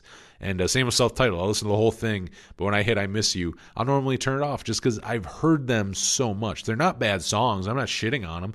I've just heard them too many times. I'm like, I, I don't need to hear this. Like I'll, I'll I'll skip this one this time. Another one with this record. I mean, I don't I don't know that it would make it any less slept on, but I don't think it got as much like promotion. Um, I, I have heard them talk about this, where like I believe they're on Interscope for this one, and like the rock department at that point was basically like did like it almost was non-existent. And uh, it was same with Jimmy Eat World. I mean, they they put out uh, Invented, and they're on the same label, and they put that out like a year before Neighborhoods, and uh, kind of same thing where it's like there really wasn't like there was no real A and R team behind it. There's no real like marketing or promotion, and uh, this one kind of hit it too. But it's also like I look at that and I go like I think Blink One Eighty Two are big enough where it's like they may have just been able to even self release that. I was almost like you know, like, and they did with Dogs Eating Dogs, and it made sense. It's like you guys are so big. It's like you already have so many eyes, and there's so much like already on you. That's like I don't know how much a major label can do for you, and you know, in the 2010s. Like I don't know what that really would have did for them. You know, I don't know that it really did much. I mean, because they were on it, and you know, I don't, I don't think it did anything major. And you hear those songs on the radio too. Like they got some some airplay, but you know that's another one where it's like you know at this point you don't really you know what I mean? Like they're, if they're playing Blink One Eighty Two they're playing like current singles they're playing stuff off like Enema and Take Off Your Pants and self title like you really don't hear Up All Night or After Midnight you know really being played much anymore. And uh, you know not not a bad record. Once again not not their greatest but not bad. I, I think it gets slept on by a lot of people where if you if you just realize that it's not going to be you know, it's them a little more grown up, and it's in a lot of ways, it's not the same band who wrote, you know, your favorite record when they were, you know, in their 20s, you know, that they're now like dudes who, you know, during neighborhoods were all like late 30s, maybe early 40s, even. I no, I, I think they were all like late 30s at that point, but all late 30s had been married and had kids and shit. Like, not the same you know what i mean like it just changed and mark and tom weren't like you know the you know they weren't like hanging out every day and weren't like the same best friends they once were you know it's just a different dynamic and if you go in kind of realizing that it's not a bad record you know and again few songs that i would actually say you know, I, I, went back and listened to it, you know, before I did this podcast. And there were a few songs that like back back when it came out, like I was like, oh, they're not bad. And it's like now I'm like, yeah, like I, I get it. Like a few of those, I'm like, yeah, we could probably do without them. But yeah, overall, good record. I think uh, worth worth spinning from time to time. You know, definitely worth uh, putting on here and there. And uh, moving on, a another one here, the Ataris, "Welcome the Night." I mean, talk about a slept on record one of the ones that really like when I was even thinking of this episode, this was probably the first one that came to mind. Um, this is this album. I mean, and I remember, I remember uh, seeing the music video for "Not Capable of Love" for the first time. Like I was, I was scrolling through iTunes way back in the day, like 2007 when this album came out, and uh, the the I saw the video on there, and I didn't even know they were putting out a new record, which is also kind of kind of goes into part of why this is uh, you know just never got the attention. You know, not very very uh, well promoted, but like I saw it was on there. I saw there's a music video, and I'm like, and the, the album had already been out, I think, for a couple months. But I'm like, oh, they have a they have a new album now. At that point, I'd never I never uh, even owned an Ataris record, but obviously I knew Boys of Summer and In This Diary. Like you know, So Long Astoria was pretty big, and I knew those songs. So I mean, I, I, I liked them enough. But I remember like putting on, I'm like, is, I had to check. I'm like, is that the same lead singer? Like Kris Roe looks so different. The song sounded so different. Like there was really a second where I was almost like, is this the same band? Like it was just so it just caught you off guard and then you like look at that even like the album art's very different you know i mean the name welcome the night like everything about it is just so different and it wasn't in a bad way though. I went out and ended up being the first. Welcome Night was the first Ataris record that I ever bought. Actually, I mean, not the first one I heard, but the first one that I went out and actually bought. and uh, I went and got it. And I mean, I got to say, like, not capable of love. I like that enough, but like the rest of it, I don't think I really got at the time. It it wasn't, and it didn't turn me off of the band. Like I still, you know, I still liked the uh, singles and whatnot, but just kind of, kind of was like, yeah, whatever. I didn't, I didn't really listen to that album all that much. You know, from time to time, they would come off, come on in uh, shuffle, and uh, I would listen to it, but not really something that I would go on my way to listen to. And uh, you know, like a lot of other people, took me years, but then I would go back and probably I I'd say like 2011, 2012 I think I started listening to it again. I remember getting on vinyl really cheap, which it's a very rare record, but I found it in a clearance bin at a record theater. Shout out to them and rest in peace in uh, Buffalo.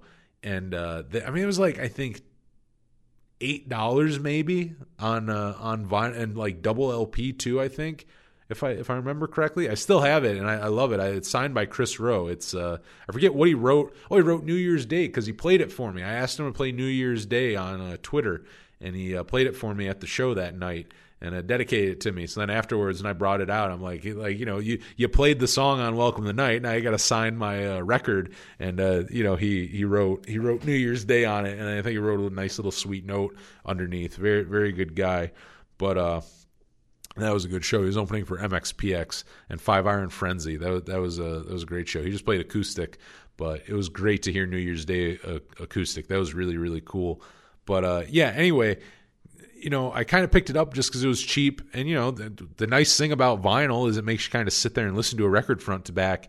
And uh, you know, I listened to it again. I'm like, this is not a bad record. Like this is a really good record. And you start realizing too, because here's the other thing 2011, 2012, like this is this is, you know, maybe 5 years after it was released. That's a sound that a lot of bands at that time were kind of doing. And even in like that like there are a lot of bands who kind of got, you know, categorized as pop punk who kind of were doing what the Ataris are doing five years earlier on Welcome the Night. I mean, really an album ahead of its time. Like, I, I, think a lot of people tell you that too. Like, it's a sound that at the time didn't sell very well. It really it hurt the Ataris' career really really bad. I mean, it really like. And I don't know that he would want to talk about it, but like if I ever talked to, I would love to interview Kris Roe, and I, I would like to talk about like the impact of Welcome to Night. And I know he's a big fan of it, still big proponent of the uh, of the album, still very very proud of it. But uh, you know, it. I think he would have to tell you as well. It did it did him no favors for his career at all. I mean this this album tanked the Ataris and really, really hurt them, like really badly. And uh, but you, but you know, a few years later, I was a little older. I listened and I, and I realized that I'm like, it's not. It doesn't sound like the Ataris at all. It doesn't sound like like an Ataris record, including coming off so long Astoria. Like you know, having that more pop punk, polished like pop punk sound, to then being like, see, people forget that too. Their lineup was fucking huge. They had like a six piece lineup during the Welcome the Night era. Like live, they had this huge lineup.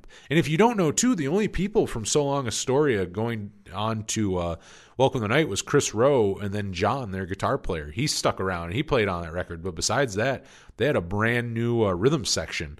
Uh, their drummer and bass player both left, and then they added uh, they added Angus Cooke, I believe his name is, uh, on cello, I think, which he played cello on some of the early uh, Atari releases and uh, some different stuff. He also produced those records, so he like always kind of did stuff with them, and I think to this day still does stuff with them. But uh, he was like an official member of the band during that era, and they they added a couple different people, and yeah, I mean just totally different from a band. You know, they kind of went a different way too, where like so long Astoria being more produced and polished, and then on the next record you know, really fuzzy indie rock, kind of shoegazy, like totally different from Boys of Summer or In This Diary. You know, I mean, you know, totally, totally different from that side, but also not super surprising. The difference between them and I think, like with the Get Up Kids, like with On a Wire, there's a lot of influences on that record that I don't think you hear on earlier releases.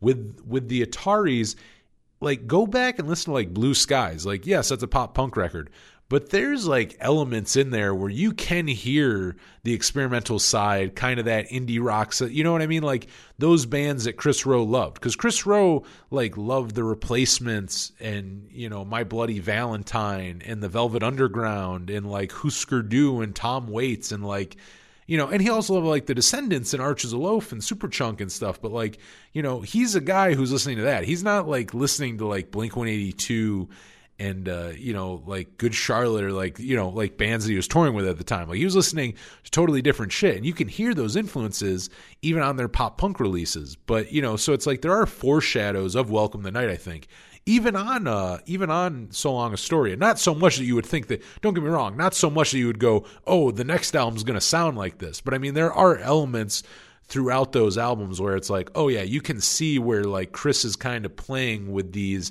influences, but you know, he goes all in with them on Welcome the Night, which I think is amazing. But another one where this is a record that should have been 100% should have been released under a different name. It did it no favors being released under the Ataris.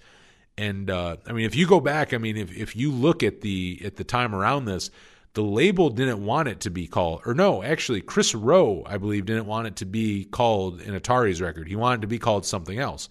But the label wanted it to be under the Atari's name, obviously, because the Atari's, you know, just sold, you know, I, who knows how many records with uh, Astoria, you know, coming off that, selling all these records, they're like, you know, no, like you can't release a record under a different name, you know, which which totally, I mean, you do you do think about it and it's like, okay, that'd be like if Green Day was coming off of their biggest record like Dookie and then for Insomniac they went under a different name. You know, probably not the best idea for your career. Probably probably not smart, but at the same time, in retrospect, I think it would have like like I get it from the label's point of view where it's like, look at like you guys are successful. Name you know name recognition has a lot to do with it.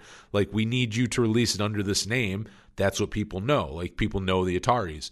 Like at, like I get where they're coming from, but now looking back at it, it's such a great album that I think was hurt because it was under a name where once again the preconceived notions of it's going to sound like this. Same like Hawthorne Heights with Fragile Future, where it's like it's going to sound like this, where no, it actually sounds like this instead. You know, it, it's something different. And I, I, think being under a different name with the Ataris, I think would have ended up doing it uh, really big favors. But at the time, I see why they wouldn't have thought that. I totally get why it was released under the Ataris. And then what ended up happening though is it wasn't released by the uh, label anyway. Kris Roe ended up having to, I believe, and I think he paid for like the recording and then releasing it and everything. And uh, I think basically bankrupt him, you know, like like really financially hurt him. Also because you know the return wasn't there. It wasn't a big record. It did not sell well at all.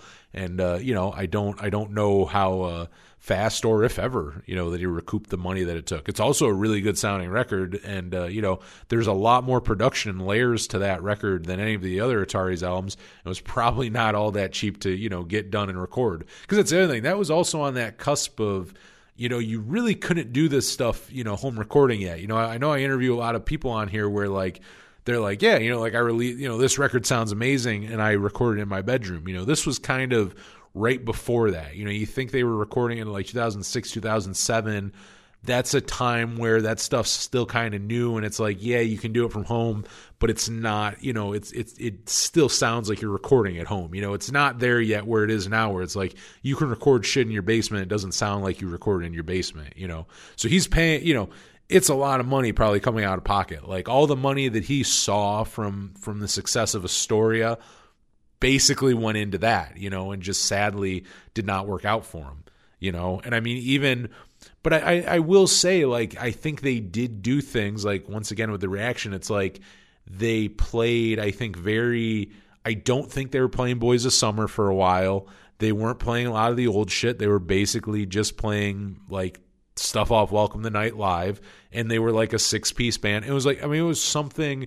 It's crazy because, like, yes, I bought this album like you know the year it came out, not not right when it came out, but a few months or so later.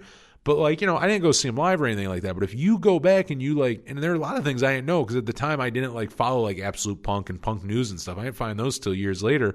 But if you go back and like read the stuff going on at that time, even like interviews with Kris Roe, like you know, I think he was very much trying to get away from the whole Boys of Summer thing and that side of the band.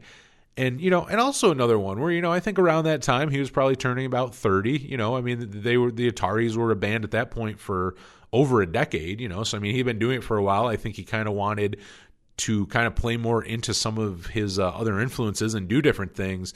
But you know, yes, you want to, as an artist, I totally get it. And also, I kind of respect that where, yeah, he didn't go the route of, I'm just going to keep, you know, like, oh, I found the key to success. I'm just going to keep shitting out these songs, you know, these like pop punk songs. And it's like, and I'm just going to keep selling all these albums. It's like, instead, he's like, well, no, I want to do this instead. And it was like, it was very ambitious, but it's like, I do get it where it's like, I think at the time, really kind of fucking yourselves over releasing under that name, then having to put all that money in, and it just not being the same. You know, just not having the success. Them not playing Boys of Summer when they were, you know, li- you know, playing live, playing mostly new stuff. You know, having like like strings and stuff live, like just really a different thing from what they were. You know, even like three years prior to that. You know, so I I, I do. This is another album where it's like, look at if you only like pop punk and you're not a fan, you know, if you're just so like into just like the early Ataris, not even so long Astoria, like you only like like the first couple records and stuff. Yeah, I could see where this isn't isn't your uh, you know, your cup of tea, but like for one, even if you're not an Ataris fan, this is probably if you're an indie rock fan, like shoegaze or like, you know, I mean even like Interpol or like Dinosaur Jr. or like I mean just there's just so many different influences on there where like you know there's like fuzzy indie rock at times. There's like there's songs on there that are a little kind of power poppy. Like you know the cheyenne line i think one of uh you know one of Kris's best songs new year's day. I mean what a great song. Not capable of love. Um just so many different great songs on that record. And uh, you know, I, I, think there's people who aren't Ataris fans who would like it, and then there are Ataris fans. So I think if you went back and listened to it, like like it's now on there on the Ataris' Bandcamp page, and uh, Kris Roe kind of wrote like a little thing under it, and and I think like the first, the very first thing on it is like you're older now, your tastes have changed. Go listen to this album again because he knows, and it's like that's what he said. It's like like that's the first thing. And if you go look on their Bandcamp, like like forget what you think. Like yes, I realize that when this came out, you weren't a fan of it, but you know you're now ten years older more than 10 years at this point, you know, like 13 years older, you listen to different music, you probably have different tastes, you would probably like it. And I think he's absolutely right, you know. I think so I think a lot of people have come around to it where uh you know, there and there are still people like I've seen the Ataris live quite a few times. There are people who go who only really know like So Long Astoria. Like that record was so big. There are they still get a lot of people, not not everyone in the crowd, but there are people. There is a mix of like people who are there for just so long Astoria. Uh, there's some people who are there for like just like Blue Skies and End is for Forever era. And then they're like me, like I love all eras, so I'm there for you know. There's definitely a lot of people like me out there who are you know fans of every era and just you know want to hear shit from all of it. And I think there are there are it, it's not the entire crowd, but they will play songs occasionally from Welcome the Night. And there's people who still never heard that album, so it's like you know they kind of don't have the same reaction. But the people who know that record seem to really they get a it's one of those songs where it, the whole crowd doesn't go nuts but there's a there's a handful of that crowd that fucking love it. That like they go like they make up for the rest of the people not being as into it. They're them being into it makes up for that. You know, if, if you get what I'm saying, like the excitement of it and whatnot. You know, the other reason, I mean, for one, I think they also realize that uh, people want to hear because that was the other thing after uh, they kind of went the other way like after it, it, went that way i think Kris kind of turned around and started kind of going more for a while like all right well now now i'm only playing things from like blue skies and end is forever forever and stuff. You know like he did kind of go that way then after where for i think years didn't really play any welcome the night stuff only played, played kind of like the hits and the fan favorites. And you know now it's kind of a nice in between where like yeah they're not going to play tons and tons of songs off of it but you will hear one or two from time to time. Like i probably wouldn't even say you'll hear three in one set but you might hear two songs off of it you know, which which I'm more than happy to hear. The other thing though, I know they don't play them live too, is there are really weird tunings. I know like not capable of love. I asked him to play that live before, and he's just like, it's the weirdest tuning.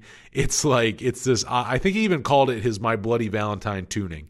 It's hilarious because I remember asking him on Twitter years ago to play it live, and he gave me you know, because Twitter, what do you have, like 140 characters? He gave me like a three tweet explanation. Like he needed three tweets to explain it all, which I thought was the nicest thing. Like he could have just been like, "Fuck off, kid, I'm not playing that song," or he could have just not answered me. But instead, he gave me like this three like tweet response on why he couldn't play it, and it was because.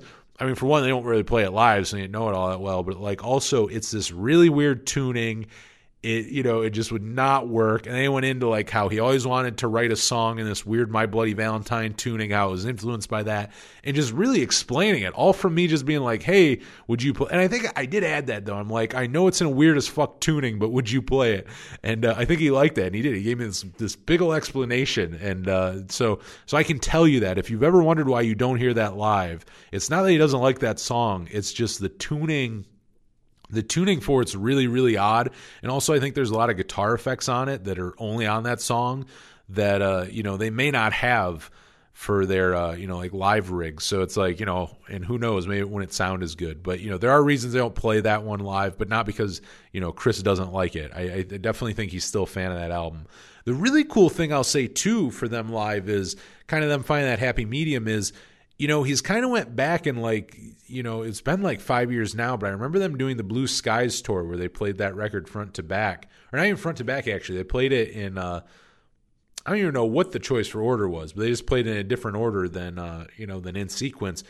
But what I really liked is that they would like jam on the bridges of songs. They would kind of do these like extended intros and stuff where it's like they still were the same songs but they would add this really cool thing that kind of sounded like what they were doing on Welcome the Night, like that kind of more mature side. Like they're these old like pop punk songs, you know, they're obviously written by like teenagers and like dudes in their early 20s, but had this more mature kind of like and really good musicianship. Like I mean, just these amazing just jams and stuff. Like like on the bridge of your boyfriend sucks. Like is a good example of that. And I know they've done that not just on that tour. Like there's a lot of great videos if you go see them play that throughout the years. Where like they do this great just jam on the bridge of it and it's like this just it's amazing and it's like watching it live like the energy of it the build up and it's like it's just so much more of just a band just doing straight up pop punk songs.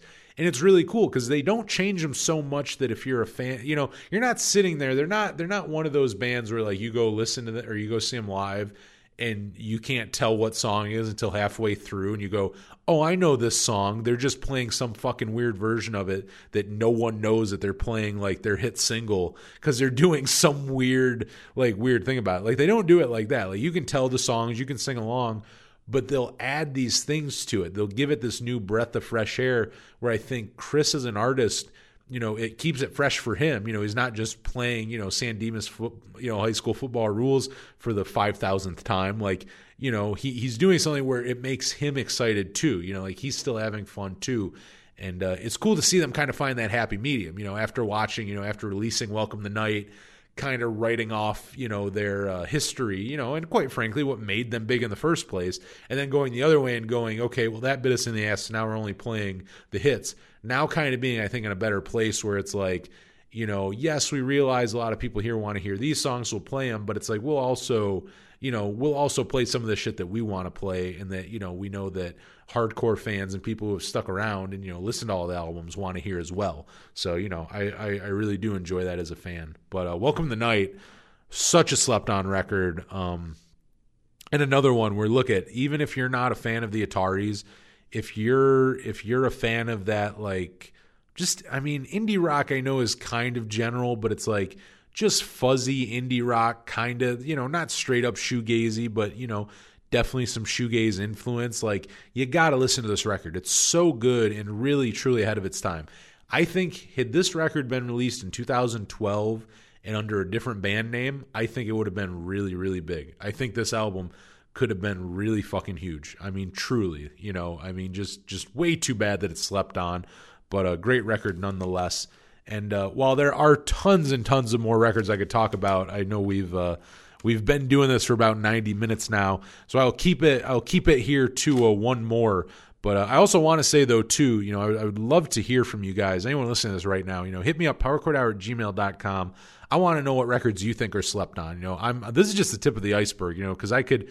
I, I was even writing my list and I had to start cutting things out because I'm like, you know, I'm going to start talking about these albums and I'm just going to get to a point where it's like, all right, on hour seven, I might have to shut the fuck up. So, you know, I'm keeping I'm keeping this to like you know a handful of albums, but I would love to hear, um, you know, albums that you guys are thinking of when you think of Slept On Records.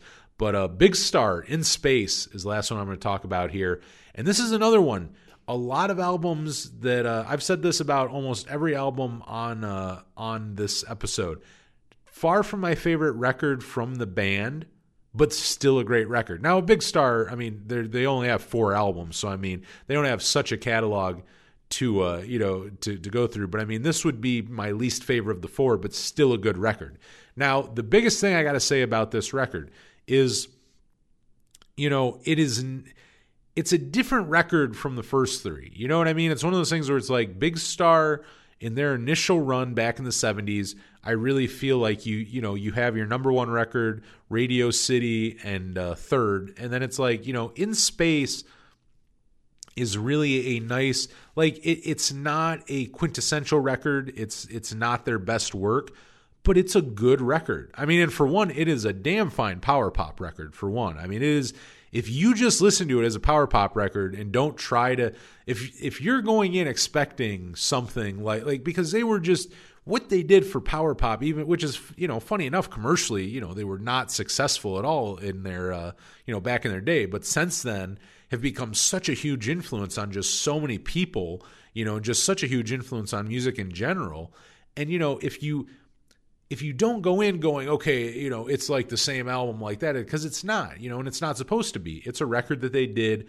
I mean, Third came out what in like 1977, I think it finally came out. I know they recorded in 74, and it came out in like 77. So we're talking like 27 years in between albums. Like, I mean, a long, long time. Like, I mean, the longest of any of these albums that I've talked about on this episode, like about 27 years in between.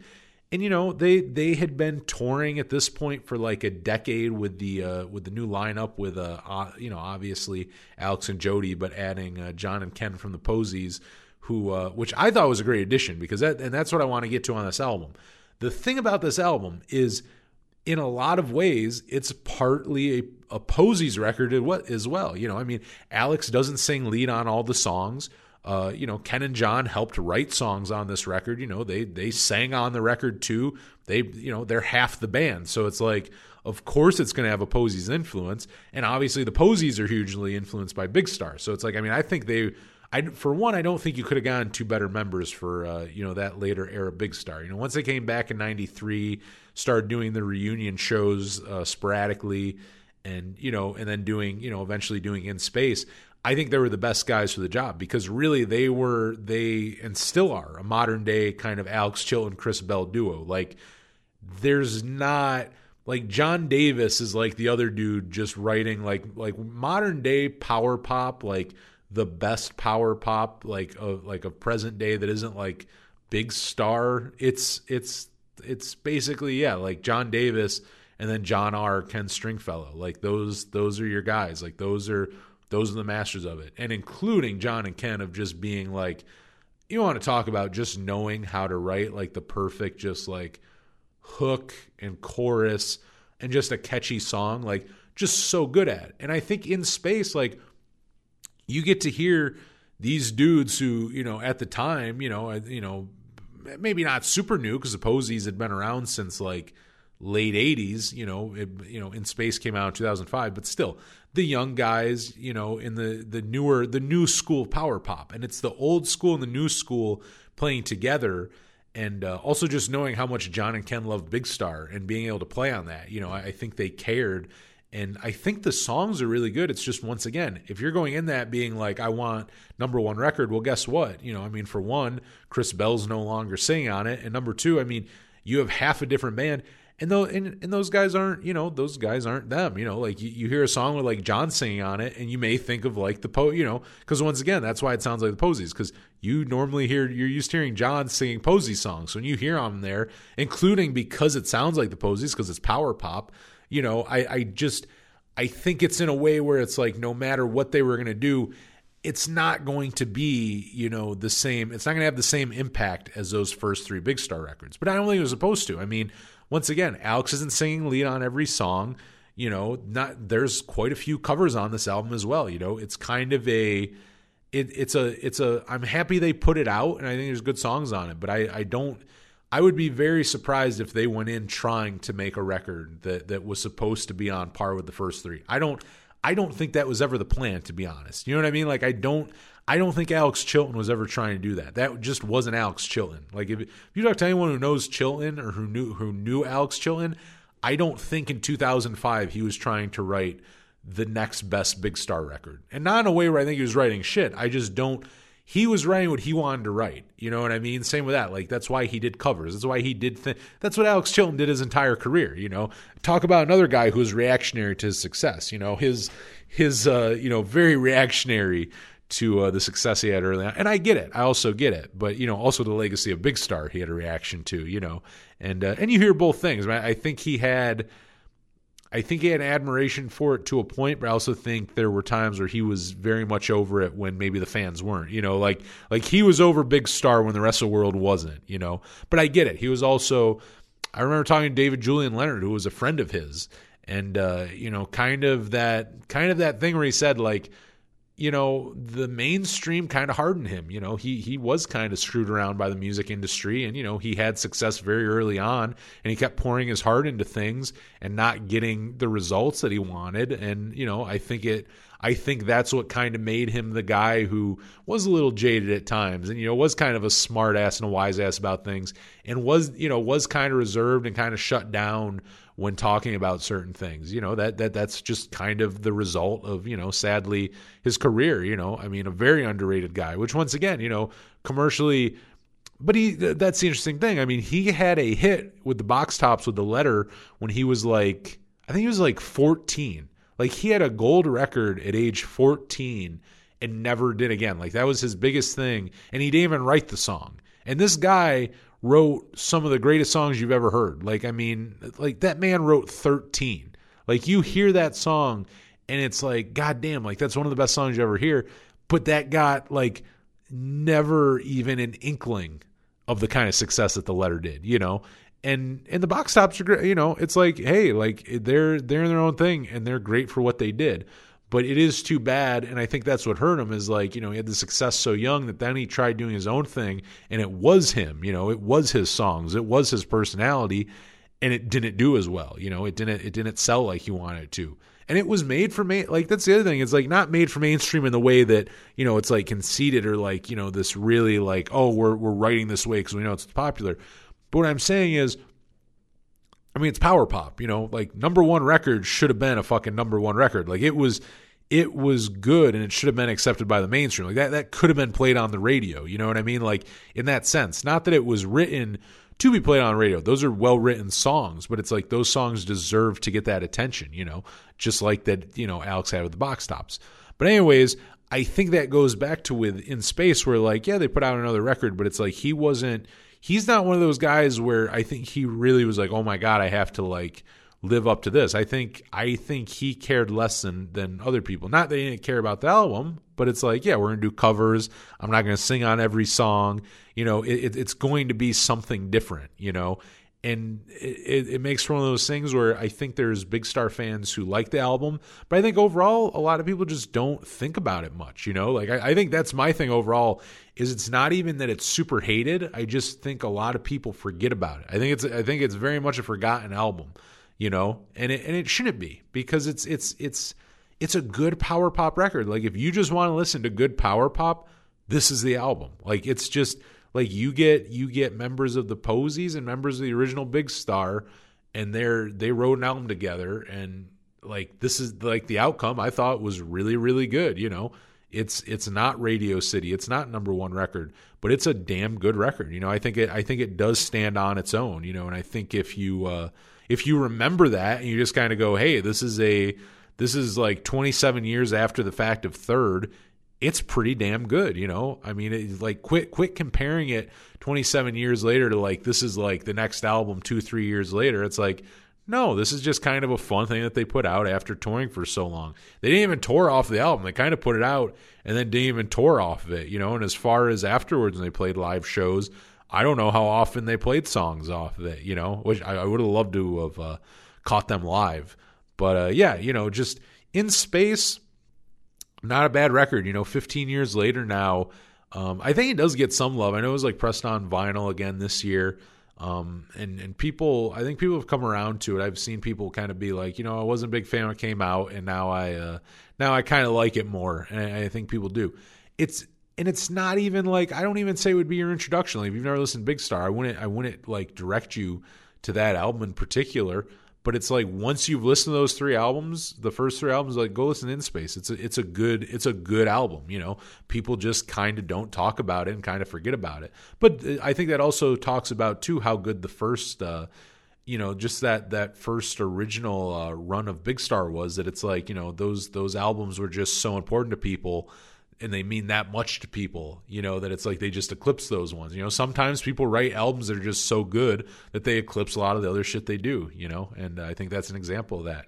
But that is the episode. Those are slept on records. I mean, we're we're almost to to uh, hour two here. So, like I said, I have so many more records I could talk about. I was going to talk about Transit's Young New England for one, AFI's Crash Love. Um, I was going to kind of get into the replacements all shook down and don't tell soul, but it's one of those ones where I've talked about that so much that you know that that was one where I'm like, all right, we won't spend too much time on that. But I mean, so many more albums that I just think are slept on that aren't bad records, but don't get the credit they deserve. You know, 100% don't get the credit that they deserve. They they weren't bad records; they were just different from uh, what people were expecting, and uh, that's what make them slept on. But uh, yeah, I would love to hear from you. Hit me up, powerchordhour at gmail.com. I want to know what albums you think are slept on. I want to know if you agree with uh, the ones I talked about tonight. You know, maybe uh, maybe you don't. Maybe you go, nah, man, you're wrong. That That's a shitty record, you know. Let me know, powerchordhour at gmail.com.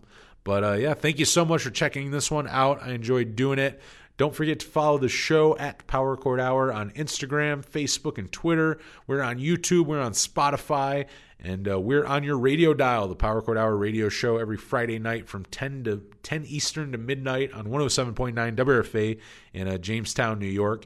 And uh, you can listen to that from anywhere. Stream us on the WRFA mobile app at WRFALP.com slash streaming. You can uh, stream the whole station there. And uh, go check out all the other great shows too. There are other shows much, much better than mine. But uh, I love that station and would love if you checked out the radio show. I play tons of music on there, totally different from not totally different from the podcast. I play uh, all. I basically play all the music that I talk about on here. I talk about the replacements on here. I play the replacements on there. That kind of deal. But uh, check it out. I would uh, love if you did. That that's where it all started. We've been doing the radio show since 2016 here, and uh, I love doing it. But uh, that is going to be the episode for this week. Thank you so much for checking it out. We will be back next week, maybe with a guest, maybe not. I'm not sure yet. Um, I don't know. We'll find tune back in and you'll find out. But uh, until then, for the Power Chord Hour, I'm Anthony Merchant. Thanks for listening.